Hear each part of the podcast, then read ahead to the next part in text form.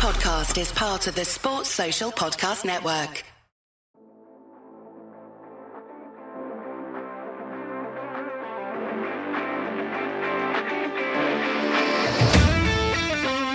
Seahawks fans, wherever you may be, welcome back for another edition of the Seahawks Playbook Podcast. Join your hosts, Bill Alvstad, and co-host, sports writer and football analyst, Keith Myers, as we talk Seahawks football.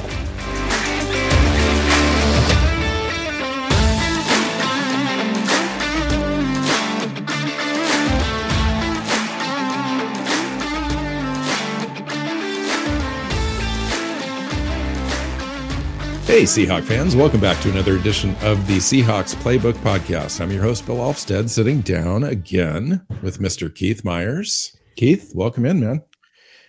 Yeah, interesting show today. We're going to go over Seattle's quarterback competition because it is not a given as far as what is going to happen, and we don't even know all the players yet. There's possibly more people involved here than are currently on the roster. So we're going to kind of go through all of that. You know, if there was any show where we could have just come in and kind of goofed off for like 10 minutes and told some jokes and talked about family and everything other than the quarterback position, this show probably would have been better. But as per norm, we just kind of jump straight into the topic. And the reason that we do that is just because we like talking football. We don't like sitting around just BSing. So in case anybody's wondering why we're not funny like some of the other shows that are all about fun and no substance, we're more on the other end. So, all right. So you set this thing up to where we don't even really know who all of the players are at this point. We do know who is currently on the roster, though. So we've got Geno Smith, we've got Drew Lock, and we've got Jacob Eason. And then there's a couple other periphery names out there that are kind of tied to two franchises in particular in the NFL that are unsettled right now as far as the quarterback job is concerned. Now, this is really interesting because out of all the positions and all of the storylines across the entire NFL, the Seattle Seahawks are unique in that this is one of the largest competitions and unsettled competitions league-wide, and which makes it kind of unsettled a little bit for me. I look at the rest of the roster, Keith. I look at the offensive position groups, and we might be a little weak on the offensive line, but maybe just this year, I think we're building something right there that's actually really pretty decent. I look at the defense; it's improving as far as pass rushing is concerned. I think the defensive tackles are stable. The linebacker group seems to be stable, but yet completely different without Bobby Wagner there, and KJ Wright's no longer around. The back end's interesting. They re-signed Diggs. We have some draft picks now. That's probably the wishy-washy type position group on the team, other than quarterback, is kind of the defensive backs. But the talent there is there. We just need to kind of see where we're at after training camp. But that quarterback spot is just raw after Russell Wilson leaves. Yeah. It's a mess, and we're going to get into just how much of a mess here, but it is an absolute mess, and there's just really no way around that. I'm going to find a way. Look at me. I can't be, what? I can't be negative, Keith. I'm trying to be real. I'm trying to be realistic, but at the same time, there's a certain portion of our listening base that is asking me to take on this role of the optimist and kind of paint this picture, even though people kind of want to be told the truth and the reality. They also want to look through rose-colored lenses when they look at their own team, and I'm just here. I'm here for them. I'm just letting you know that I'm trying to find ways in which we could win games with less than league average quarterbacks. And I don't know how we're going to do it. I'm just going to try. Okay. No apologies. All right. So Geno Smith, Keith, talk to me about Geno Smith, how you see him fitting, what Pete Carroll sees in Geno Smith, why he's a viable candidate to start week one. Well, okay. What Pete Carroll sees in him is a veteran player with starting experience from his time in New York who knows this team, knows the franchise, knows the offense. And so therefore he is not a complete unknown to the team. That's what he sees in him. And that's why he is someone who could start. He played in 3 games last year and had 5 touchdowns and 1 interception, completed 68% of his passes, and the offense looked absolutely dreadful despite those stats. Could not move the ball, could not score, 3 and out.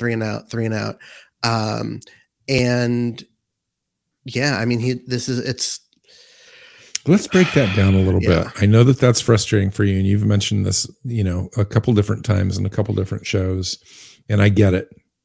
It's frustrating, but is it attributable to Geno Smith, or were there other factors going on the offense that you could say contributed to this sort of 3 and out starts and stutters and fits and starts? Is there an upside there that could potentially carry over into meaningful wins or any type of life as far as the offense is concerned, starting out the season where it seemed like there was some other stuff going on there with Shane Waldron, a new system. Russell Wilson wasn't completely on his game. And it just seemed like we didn't have a run game early in the season and so forth. So I think that there's other factors there. Okay. What if I were to tell you that statistically last year was the best year of his career? Whose career? Geno Smith. Yeah, Geno Smith is a career, 61% completion, or is it lower than that, 58 maybe? 58.8. 58.8, right. And the touchdown to interception ratio is closer to even, I would imagine. He has 2 more interceptions than touchdowns and I would imagine his win percentage is below 500 by 5 games. 13 and 21. So 14 games or 7 games. All right. So yes. So also you look at his air yards per attempt, last year was 8.0. He's never been above 7.2 and only had 1 year where he was at that. Every other year has been in the 6s or 5s. Here's an optimistic way of looking at those stats. That's great news because in this offense with Shane Waldron, he had a career year in only 3 game sample size. Yeah, and he had a 5-to-1 ratio with 68%, which is in line with what Pete Carroll wants. You're not turning the ball over. You're completing close to 70% of your passes, and other factors contributed to those losses, not just his play. So there is a little room for optimism there in that stat line. Yeah, and they could not move the ball. They had 165 yards of offense in one game, 129 yards of passing offense in another, and 160 in the third. So, how many yards rushing did we have in those games? 144, 90, and 69. Okay, so that's not bad. And one of those, and 90, and the other isn't bad. The other, 69 is a little low, but I would think that the game that we had 140, 169, did we win that game? No. We lost that game. We lost that game. It's hard to lose a game when you rush for that amount. It's hard to lose a game when you rush for 144 yards, but it's not impossible to lose a game when your quarterback only throws for 165. What did the defense do? Well, the defense gave up a lot of everything. A lot of passing yards. I'm just thinking it's a mixed bag little bit. 226 and 119. So it wasn't as bad as I thought. What was the time of possession in both those games? I don't have. Okay. So just based on where we were last year, I would imagine it's somewhat lopsided. I'll give you that. Let's just say Geno Smith was abysmal and he won one game and lost two. And he was ineffective in the game that he came in when Russell got hurt. So,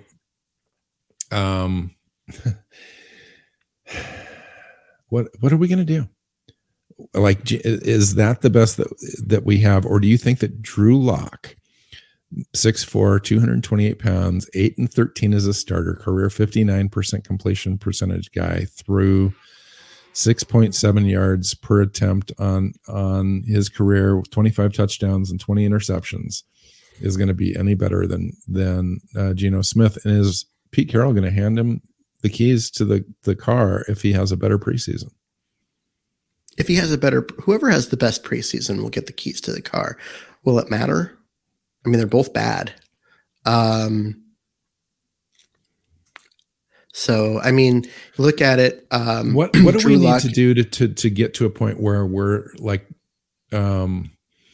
Jared Goff with the Los Angeles Rams and that offense a couple of years ago? Can we be that and get into and reach the playoffs with our remaining roster? No. You have to, in order to do that, you've got to have a top five defense. Do you see a top five defense? Not initially, not out of the gate. No, I do not. No.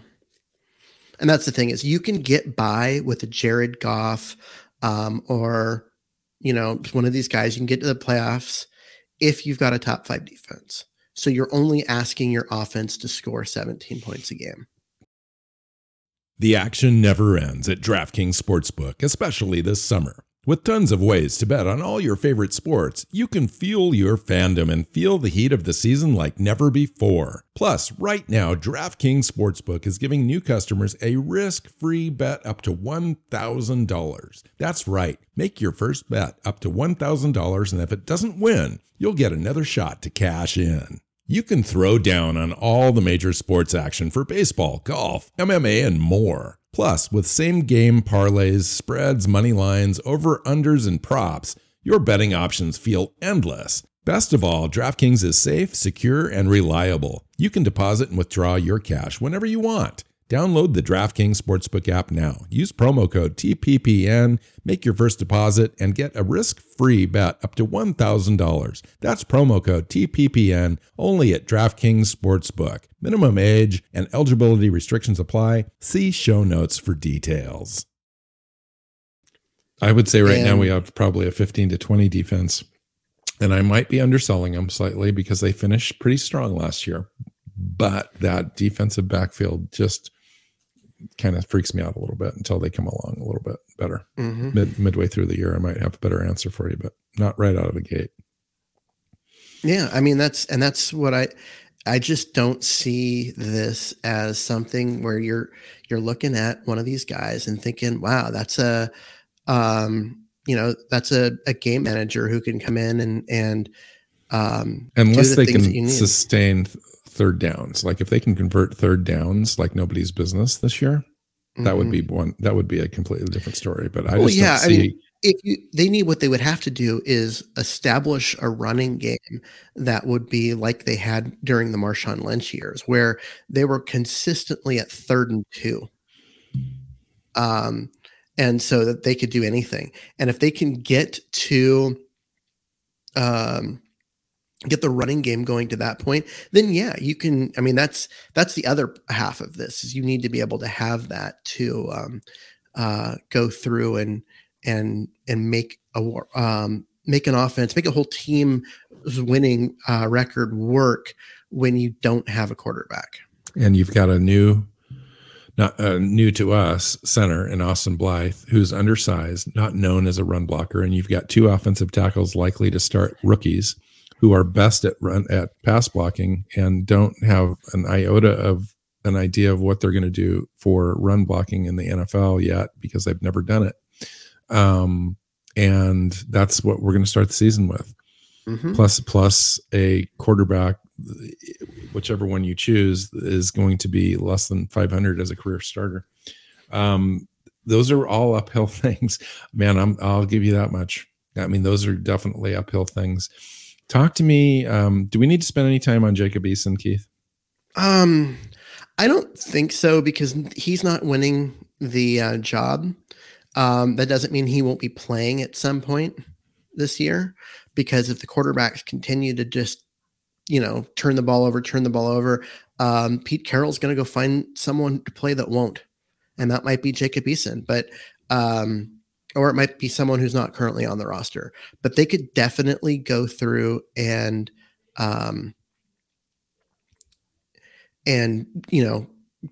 just have both these guys fail and just be like, all right, we have to move on. So, okay. So talk to me a little bit about the other scenarios. So Pete Carroll has clearly painted this situation all offseason since Drew Lock arrived as being a two-way competition between Drew Lock and Geno Smith. Geno would have the upper hand initially. Maybe things would equal out during training camp with Drew Lock. He said all the right things about Drew Lock, stood behind both their quarterbacks, haven't brought anybody in, didn't draft a quarterback. But there are conversations happening. Reliable sources are indicating that the Seahawks are looking at Baker Mayfield. There hasn't been any talk, to my knowledge, of Jimmy Garoppolo, but that makes sense given the fact that San Francisco and Seattle are in the same division. And yeah, they're not going to give Seattle a quarterback. Likely would not work out a deal there. So Jimmy Garoppolo, though, could be cut. $25.5 million cap hit. He would have roughly $24 million in cap savings if they cut him for the San Francisco 49ers, if they move on with Trey Lance in the fold as their starter moving forward. Doesn't make any sense to keep a $25 million backup quarterback on your roster and Jimmy Garoppolo. So let's talk about Baker Mayfield and Jimmy Garoppolo. So Baker Mayfield is the one that's you're going to have talk about, because he is available, but he's got a bad contract. The Seahawks are going to want to give up nothing for him and have Cleveland eat most of that contract, which they're not going to want to do, but we'll see. The contract is $18.85 million. Yeah. For a, mediocre player. And so you look at, with all the stuff for him, he's at, career 61.6%. Right. So, and that with that, he's, you look at his air yards per attempt at 7. That's pretty low. It's not good. Jimmy Garoppolo beats him in every way possible. Average net yards per attempt at 6.1. That's relatively poor. A QBR rating that's never been above 65 for a season, and a guy who gets sacked a lot. So I'm looking at all of this, and you look at his TD to interception ratio, and he's had one good year in 2020 when he went 26-8 in that regard. But every other year in his career, he's been about even, having just slightly more touchdowns than interceptions. So there's a reason why Cleveland gave up everything to go get a guy who has legal problems and may not play. Because if he can play, he's such a massive upgrade over Baker Mayfield. That's where I think the risk. Yeah. So Cleveland, I think, really screwed up here, and they gave Deshaun Watson a fully guaranteed $200+ million a year deal. Not a year, but the total. And Deshaun Watson might be disciplined this year. The league, I think, is recommending, or somebody's recommending in a credible way, for at least a year suspension. And then they've got Baker Mayfield, who they crapped all over in the offseason through this process. And Baker doesn't really want to play for them. He's just kind of a player in for the Browns in name only. He's just in no man's land, literally. But the Browns would have to eat $18.85 million of that $18.85 million cap because it's fully guaranteed. Now, that's the thing different about Jimmy Garoppolo. His $25 million cap hit is not guaranteed. Only $1.4 million of that is guaranteed. So Jimmy Garoppolo is more realistic to me to end up landing on the Seahawks roster if he's cut. I would imagine there's back channel conversations going right now with his agent in some capacity. They don't want a legal tamper or anything, but they're probably let him know that they're interested if something should happen. It seems more likely to me that Jimmy Garoppolo would land. In fact, I would prefer Jimmy Garoppolo over Baker Mayfield in a neutral situation. Now, both to me are not ideal because you look at the Seahawks roster, you look at what they would possibly do with Geno Smith and Drew Lock as quarterback. They may, you might be right. They may get to 5 wins and that could be it. That would be good for Seattle moving forward. They go get their guy in the draft next year and start that quarterback clock all over again with a guy that's under contract for 5 years and a low salary. You go for Jimmy Garoppolo, he all of a sudden elevates your overall roster and your win total. I think you could probably get to 8 or 9, 10 wins with this roster and Jimmy Garoppolo.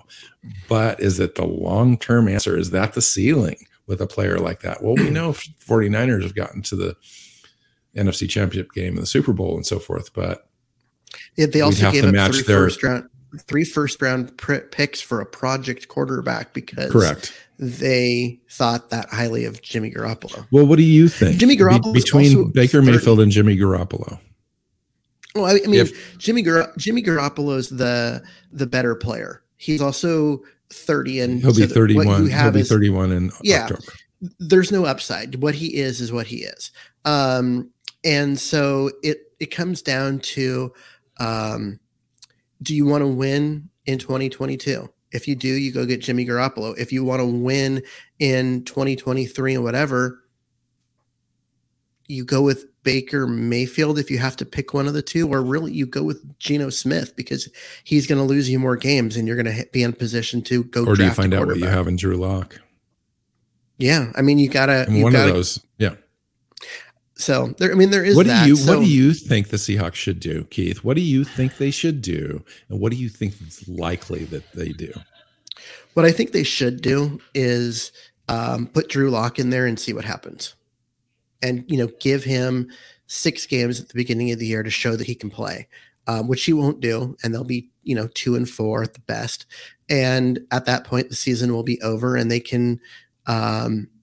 Roll out Geno Smith or Jacob Eason or whoever and on their way to a 4-win season and get a very high draft pick that they can go draft one of the 3 elite quarterbacks that are in next year's draft. That's what I think they should do. It's not what they're going to do, but it's what I think they should do. Let's pause on that just for a second. I just want to ask you a couple of questions. So if you do that, you do run the risk of losing your roster. Of losing your players, of losing your locker room, of losing your head coach. Because losing in the NFL is really hard on a team. A little hard on a coach, hard on a team, hard on the players. Whereas if you don't make a move for like Jimmy Garoppolo, are you really doing everything you can to put a winning team on the field? Straight up. Like if Jimmy Garoppolo has his cap number completely go away, you can sign him for anything. What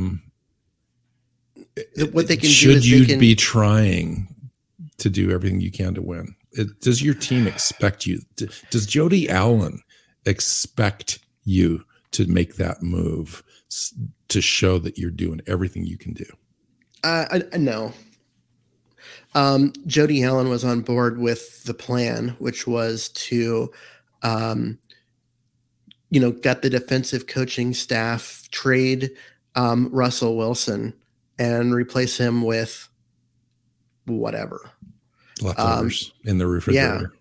I mean, that's really what it comes down to. To make the case in the locker room, what they would need to do is to make a play at Jimmy Garoppolo, but lose the battle and let him go to Carolina. Because they weren't interested in paying what it took to acquire him. But they made a play, right? They said that they were interested. They were looking to upgrade. And then it's all about messaging inside the locker room. This is a team that has such a winning tradition under Pete Carroll that they get to a point where they're like, hey, we are this year we're developing players. We are, making decisions on the guys on our roster so we can move forward. You can go through a losing season and not lose a roster. I mean, just look at what happened in Detroit this last year, where they were bad. And at the end of the season, the players were as much behind their coach then as they were at the beginning. So, it really comes down to you have to know what you're doing.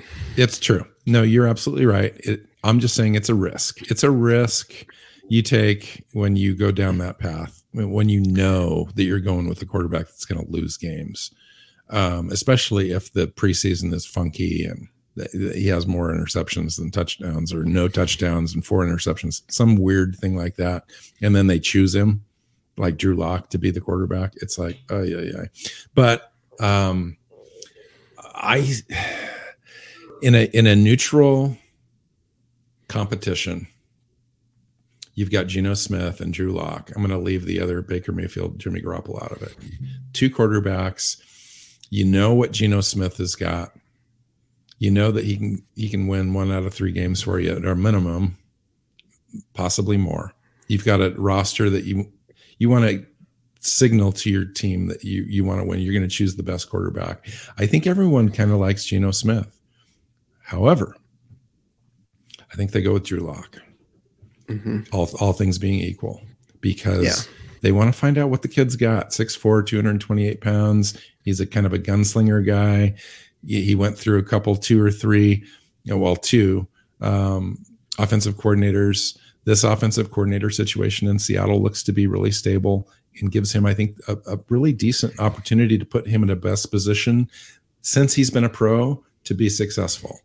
And I think that's why they choose Drew Lock, because you can always go to Geno Smith if stuff goes off the rails. But I think Geno Smith limps this team along to the point where it's just Geno Smith. And Drew Lock just kind of sits and they never find out. And then he's let go in the offseason, and who knows. Geno, at least you get a chance to see Drew Lock. And I think he comes out ahead, actually. And I think that he comes out ahead on the merit in the end. I think Drew Lock ends up being the better quarterback on paper and on eyesight, and you can kind of see the potential after preseason, and I think he wins it based on just that. Yeah, I'll give you that. I think that overall, he'll lose more games probably than Geno Smith, because he'll turn the ball over. But yeah, I mean, we saw Geno Smith last year, and he had 1 good game against a terrible Jacksonville team before. Everyone forgets that was a very, very bad team. Well, and it was before the coaching transition that went on there. So they were still a very bad team coached by a very bad coach who had completely lost everybody in the locker room. Urban Meyer was awful. Yeah. And so that game, I think, is skewing what people are expecting from Geno Smith. When you look at the Pittsburgh game and the New Orleans game, that is more Geno Smith. These are not 2 teams that are. I think Pittsburgh made the playoffs, but only because the AFC did not have a 7th good team. But they weren't a good team last year. And, New Orleans didn't. And he could not move the ball. He could not get a first down, could not get the team in position to score points. And we both talked about at the time, we thought that if Russell Wilson played, we win those games.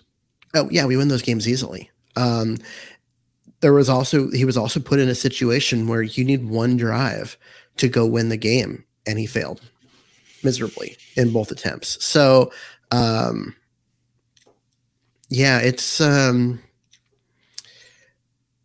think Drew Lock at least has the potential to be better than that. He also is going to lose you more games because he'll turn the ball over. So it all comes down to, what are you looking at? So, yeah, I was just I'm sitting here while we're talking, looking at Jimmy Garoppolo stats, because you're like, ooh, yards per attempt, 8.4. And I'm like, that seems really high if you've watched him play. And I go, oh, here's why. Yards after catch per attempt, 6.4. So there you go. So he's throwing a lot of dink and dunk stuff. We know that. He's throwing a lot to Debo Samuel, who is an elite playmaker with the ball. Wouldn't you? Yeah. Oh, absolutely. I'm just saying, that is. I was surprised at that number when you threw that out there.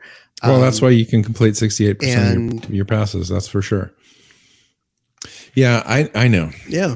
Yeah. There's no easy answer. This is a situation. I think you're right. I think that we're between 5 and 7 wins, no matter which way you cut it. I don't think that's 4. I think that we're a better roster than that, but 5 to 7 is probably it. Top 10 pick next year. We've got 2 first round picks and 2 seconds, a future first. If we needed to, we could move all over that first round, up, back, whatever, in order to get the guy that we wanted. If it was a quarterback that we needed next year. Now, I'm not going to say that we're going to play for that. And I would say, please don't. If you're a fan, don't play for draft picks, but this team needs to go try and win. Yeah, I agree. I don't think they will win, but that doesn't mean you don't try to win. Don't do a, don't go do what the Portland Trail Blazers did last year and try to lose games in the second half. Set your players down and not play anybody with a hangnail, et cetera. Yeah. Yeah. Don't do that. Go do your best to win games and see what happens. But doing your best to win games is going to involve a lot of losing. It's going to look like, I keep bringing up Detroit, but it's a situation where it's a team that's completely rebuilding. Our roster is better than Detroit was last year, Keith. Top to bottom, depth-wise, and so forth. It is. Yeah, we are missing. But the quarterback. The quarterback's worse. It is. And so. But I think this system with and Pete Carroll, the way that he wants to take care of the ball and run the ball, and we've got some decent running backs. I'm saying that there is a chance that these guys could be better than advertised in the end and have 66 to 68% completion percentage and low turnovers. We could eke out some games that I think people might be expecting us to lose. I just think that we could end up getting to 7 wins. Yeah. And being a halfway decent roster, and you get to 7 wins and you can start to see some real positive things going on in other position groups, and some players are doing some really good things and so forth. And so even at 7 wins, I think we're in a position that in the draft to be able to get up to the top 3 or 4 pick, I think, or top 5 pick in the draft and make whatever moves that we need to do. There.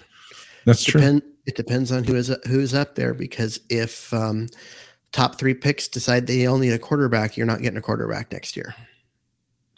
And if you've got one team that thinks they've got their quarterback and is sitting there, you've got Jacksonville again, and say that they're picking second in the draft and they still think Trevor Lawrence is their future. Well, then you've got to give up everything to get up in that one spot, because that's the only chance you're going to get. And then look at San Francisco a couple of years ago. They had to give up 3 first round picks to move up not very far to get Trey Lance. Yeah, 10 or 11 to 3, something like that was their move. Yeah, I know. Anyway, good luck, Seahawks.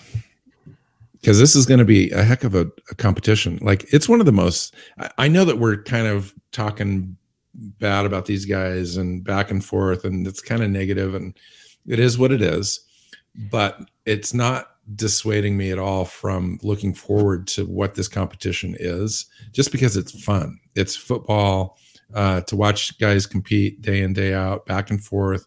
Who's going to, you know, win this thing is still an intriguing battle to me. And find out, you know, what's going on with Baker Mayfield and Jimmy Garoppolo. Those stories are not going away. So all that intrigue is going to be fascinating. We're going to have to wait a little while. There's another 5 weeks or so before training camp. So fun conversations to be had into the future, Keith. Thanks. By the way, if you're listening to the show, if you are want to leave a message on YouTube, we check those messages frequently. If you have questions, we're doing a question and answer show, recording on Thursday. And submit your questions. That'd be great. Anything goes. And doesn't even have to be about football. Doesn't even have to be about football. What else, Keith? What else is going on? That's it, right? That's it. We are almost into July. We're at the end of June, and once we get into July, we're in the home stretch towards getting to training camp and having football to watch again. So I think rookies can show up on July 26th. Yep. Hang out there. Hang in there, people. You're almost there. You got 1 month left till football returns. Find Keith on Twitter at MyersNFL. You can find me at MWSeahawk. Find the show at Hawks Playbook on Twitter.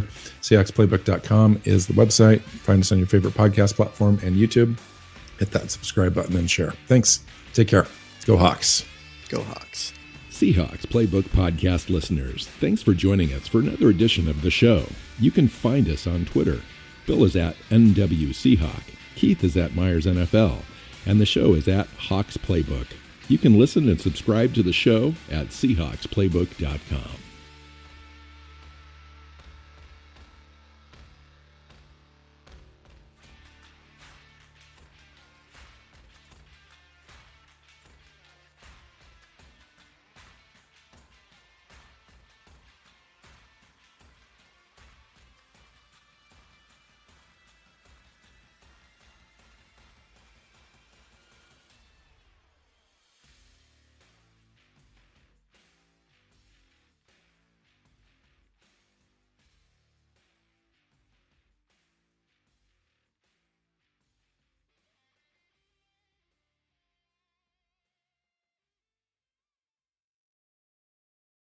Sports Social Podcast Network.